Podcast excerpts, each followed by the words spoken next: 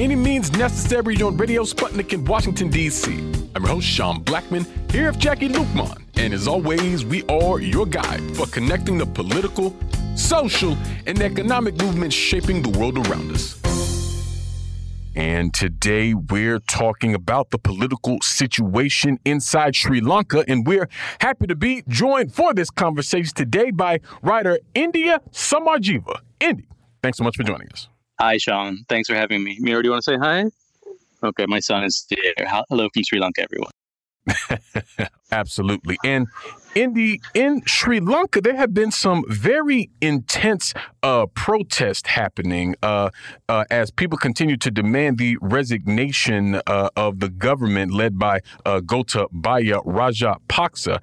And here recently, we even saw the uh, entire cabinet, except for the Prime Minister Mahinda Rajapaksa, actually resigned. And I mean, we've been seeing these big marches and demonstrations in major cities like Colombo uh, and Kandy. And I was hoping you could help us understand just what is happening inside Sri Lanka. Uh, what led up uh, to these protests and these calls for uh, Gotabaya to step down and, and how it's been unfolding up until this point? So, I mean, I'll take you to the immediate run up. And then, of course, there's a longer, like 40 year run up to that. But I'd say, like, the protests look, I'll, i can tell you about one night. So we've been having protests, uh, sorry, uh, power cuts. First, it was like two hours, three hours, four hours, six hours, and then it got up to about 12, 13 hours, right? So people put up with it up to those points. I'll get into why we had the power cuts in a minute. But then there was one night when um, they had power cuts at night going up to about 12 o'clock. So for everybody in the country, it was just hard to put our kids to sleep, right? And then if we finally get them down, then there was another power cut at three in the morning. And then like the kids are up again screaming. And that for me, and I think a lot of people was kind of a, a breaking point. And then after that, people, so uh, look, my son is four. And then I explained to him, you know, that we're having power cuts. And I also explained to him that, that, that Gota, the president, he doesn't have power cuts because they didn't cut power to his neighborhood. And my son said something that would get him arrested because he, you know, he was angry at, at that inequity. So lot, I think a lot of people felt like that, and so they went to where the president lived, and they protested there. And then cops came and tear gassed and water cannoned them, and then like I think some people on their side instigated like burning a bus or whatever. And I, and since then things have like really kicked off. But I mean, people have been like protesting in smaller ways for about a month now. Things have been getting bad for a while. Definitely. And I was hoping you could get into like that uh, uh, multi year, sort of decades running build up to what we're uh, seeing in Sri Lanka uh, right now, Indi. As I mean, you know, these sorts of uh, explosions of resistance don't uh, just come out of nowhere. And I'm just interested in that historical context. So I'll give you my interpretation of it. There's definitely different interpretations. And if you want to read more about it, there's this economist named Dr. Ahilan Kadirgamar, who's good to follow, or someone called Yolani Fernando. So my interpretation of it is that starting around the 1980s, Sri Lanka is a democratic socialist republic, but around the 1980s we started opening up to essentially neoliberalism, and we were one of the first countries to do that. And since that point, like we didn't really develop industries or industrialize or you know do things that would produce wealth here. We sort of re- relied on aid loans and so on. So we ended up importing a bunch of stuff, everything from fuel to medicine to even food, and then we don't export much. We export maybe tea and tourism is sort of an export, but there's always an imbalance. And so they were plugging that balance with loans. And up until about 2004, we were able to plug that because we were technically a poor country. But we were able to plug that with bilateral loans, which are at pretty favorable rates.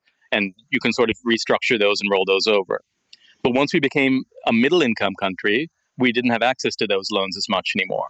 And also, Mahinda Rajapaksa, who's the prime minister now, got access to essentially a credit card, which is uh, sovereign loans, which are essentially from banks, so from your big Western banks. But they're at really high interest rates, and you can't restructure them because that's technically a default. Um, so from that point, we started taking out a lot of these. I'll call them credit card loans, but these are, you know, a lot of these high interest loans, and those started building up and building up.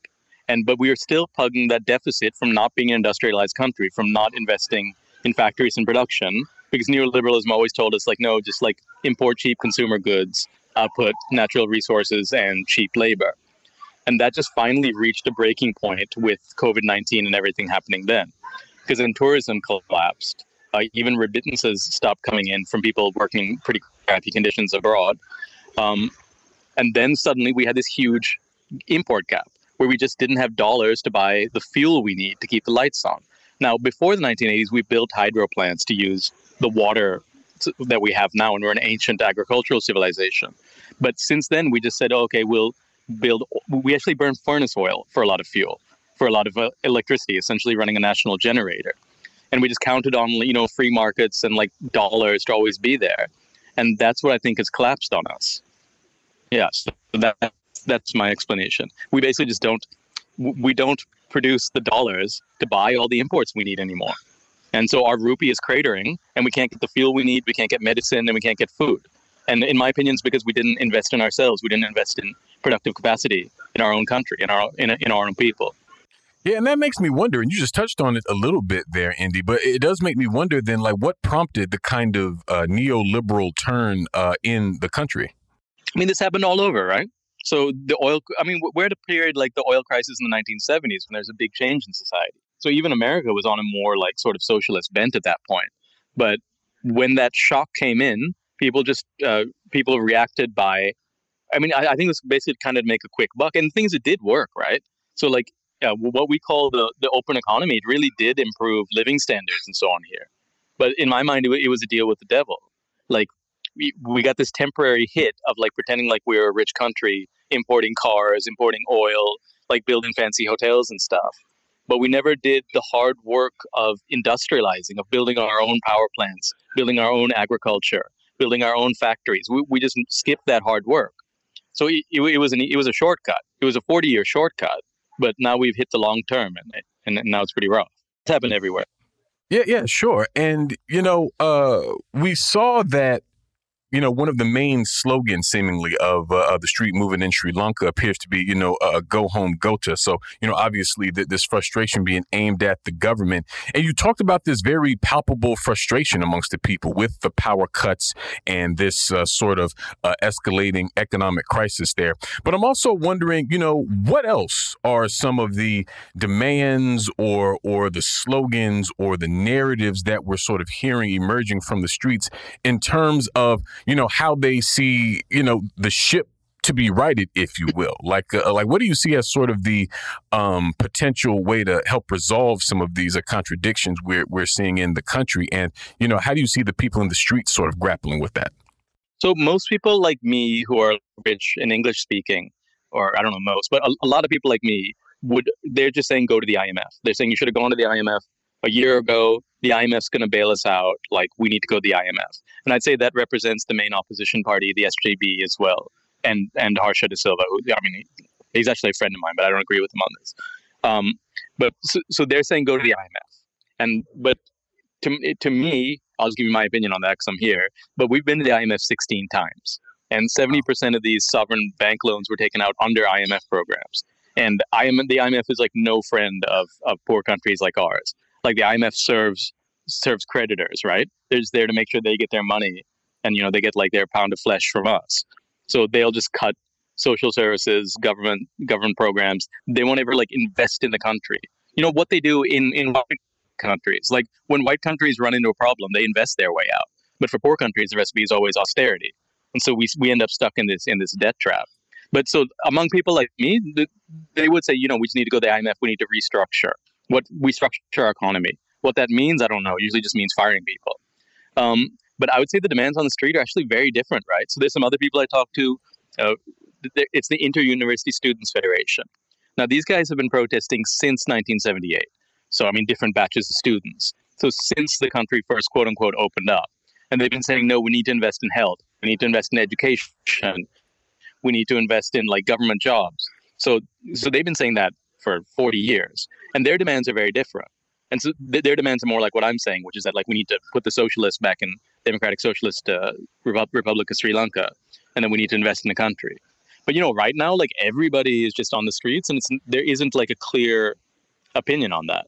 But what people really want i mean look honestly what i'll say is what people really want is they they kind of want to just go back to normal. I would say that. People want to be able to put gas in their tank. They don't want to think about okay maybe we can't use private cars anymore maybe we have to use trains and public transport People just want the power cuts to go away. They don't really want to think about, okay, maybe we have to spend 10 years building solar and renewable energy that we have here and that we can't keep importing oil and coal. I think people just want the the pain to go away, which I understand. But in my opinion, we have some some painful decisions and painful investments to make. Yeah, and I'm also curious, Indi, how do you situate what's happening in Sri Lanka? With other dynamics unfolding uh, elsewhere in the region and in South Asia. So, I mean, is what we're seeing in Sri Lanka, you know, in any way connected to conditions, you know, in India or, you know, other countries sort of in that part of the world? Because, I mean, it seems that, uh, you know, they may sort of be seeing somewhat similar dynamics, even if, uh, you know, the uh, uh, impacts may not necessarily always be the same. So, uh, so I'll say two things about that. One is I think we're living through something like the 1970s oil crisis, which impacted the whole world. So there are just systemic shocks running through capitalism right now. There's COVID 19, there's war, there's like supply chains buckling, there's conflict between major powers like China and America, and that's all just like rippling around everywhere. So, the other thing I would say is that I think Sri Lanka is kind of the canaries in, in the coal mine uh, just to connect it to say like America, America's been living beyond its means in the same way that Sri Lanka has. But America has a has a fiat currency, and you can print your money. You can print your way out of it. So we're the canaries in the coal mine. We're like the who like follow this neoliberal stuff without you know being able to print our own money. And so, but and so we just like have to take the pain. We can't print out of it. But the same you know economic fundamental problems are there in many countries around the world. And this feeds into climate change as well, right? Like we've all been kind of our, our economies are fundamentally screwed up and we're papering it over with money and like with printed money and like nonsense. But at some point you have to pay the piper. And poor countries have to pay the piper first. But in my opinion, this is this collapse in capitalism will eventually come for everyone. yeah, unfortunately, I, I, think that's I think that's true. And you know, maybe this is an aside, Indi, but but I'm very interested when you um, talk about uh, Sri Lanka as a democratic socialist country, sort of before this uh, neoliberal turn, and, and uh, how it was, you know, kind of part of a, a broader global political trend. And we really don't hear much or know much at all about Sri Lanka, you know, here in uh, the U.S. at least. So I was hoping you could sort of explain some more uh, about that, how Sri Lanka sort of arrived at that democratic socialist uh, uh character, and you know how it sort of uh, uh, impacted conditions in the country there. So in Sri Lanka, there were real movements on the street that that sort of demanded it. So there were like proper like leftist communist movements that tried to take over the country multiple times.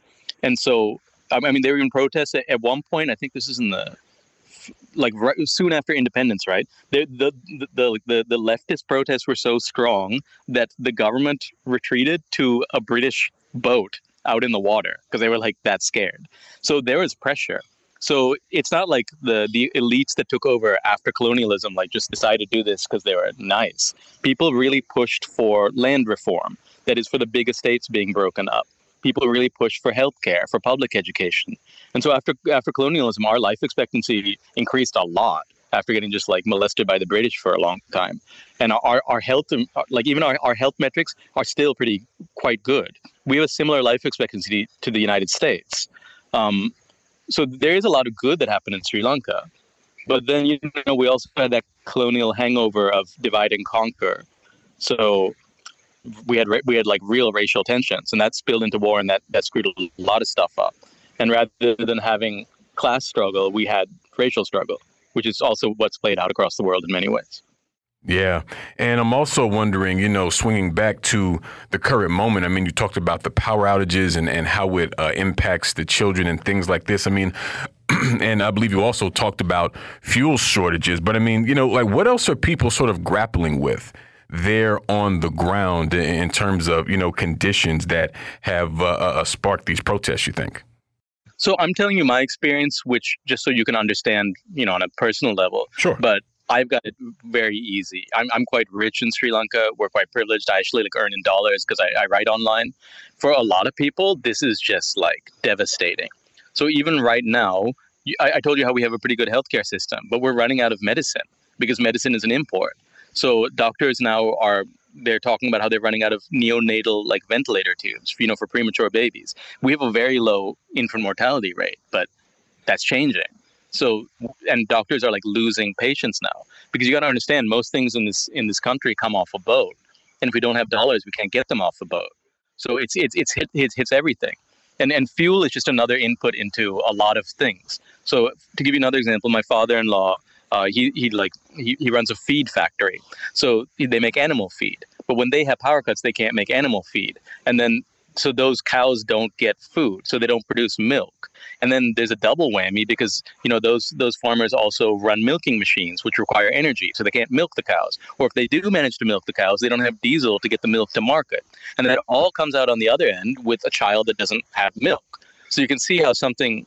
I mean, this happens everywhere. Fuel is energy is the is the input into civilization, and so without energy input, civilization starts to collapse, and that's what's happening here. But like I said before, like, you know, fossil fuels are not good for anybody. So people can keep, you know, burning the deck of the Titanic for a while, but eventually this cost and this deal with the devil we made with fossil fuels is going to come due for everyone. Yeah, I think so, and I'm particularly interested in that in terms of you know Sri Lanka as like a, a global South uh, country because I feel like it's that part of the world, which is, you know, like the one majority of the, the global population, that is, you know, that stands to suffer the real brunt of climate change, um, even if they're not necessarily uh, always responsible for a lot of the input. And uh, you know, I'm one, and I feel like even that is also connected to what we've been discussing in terms of Sri Lanka's history of colonialism and things like that. I think certainly, you know, uh, uh the contradictions of the capitalist system are, are really uh, uh, majorly what's what's driving what we're seeing with climate change. And I'm wondering how we're seeing the impacts of climate change showing up in a country uh, like Sri Lanka, particularly because of this relationship with fossil fuels you're speaking to? So, I mean, the, the effects of climate change, like, I mean, it's such a basic input, like below even fuel, even. So in Sri Lanka, it just affects like harvests, droughts, floods. The whole place is an island. So as sea levels start to rise, we get even like inland places being inundated. Um, so yeah, it affects us everywhere.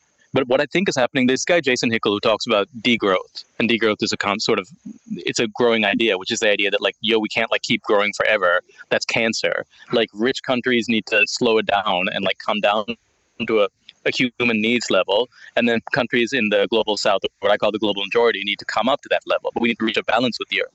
But what's happening is all across the global south, we're getting degrowth as in our growth is getting hammered right now. Whereas like Western countries are like going crazy and they're just like printing money like ape NFTs, like Bitcoin, like just literally like burning energy to like make fake money for yourselves and like make fake art. And you're having like a real orgy on the way down, like as the whole world crashes. And yeah, I look, all I can say is it pisses me off. And I could say that like if there's any justice in the world, I, I, I think we should like occupy you, get reparations out, degrow your economies but down to a human level. And I think that's the only way out of climate change. Because I I mean the way it's going, y'all are just gonna just, you know, burn the Titanic on the way down. Definitely. Well, we thank you so much, Indi, for joining us today. We're going to leave it there. We'll move to a break here on By Any Means Necessary on Radio Sputnik in Washington, D.C. We'll be right back. So please stay with us. By any means necessary.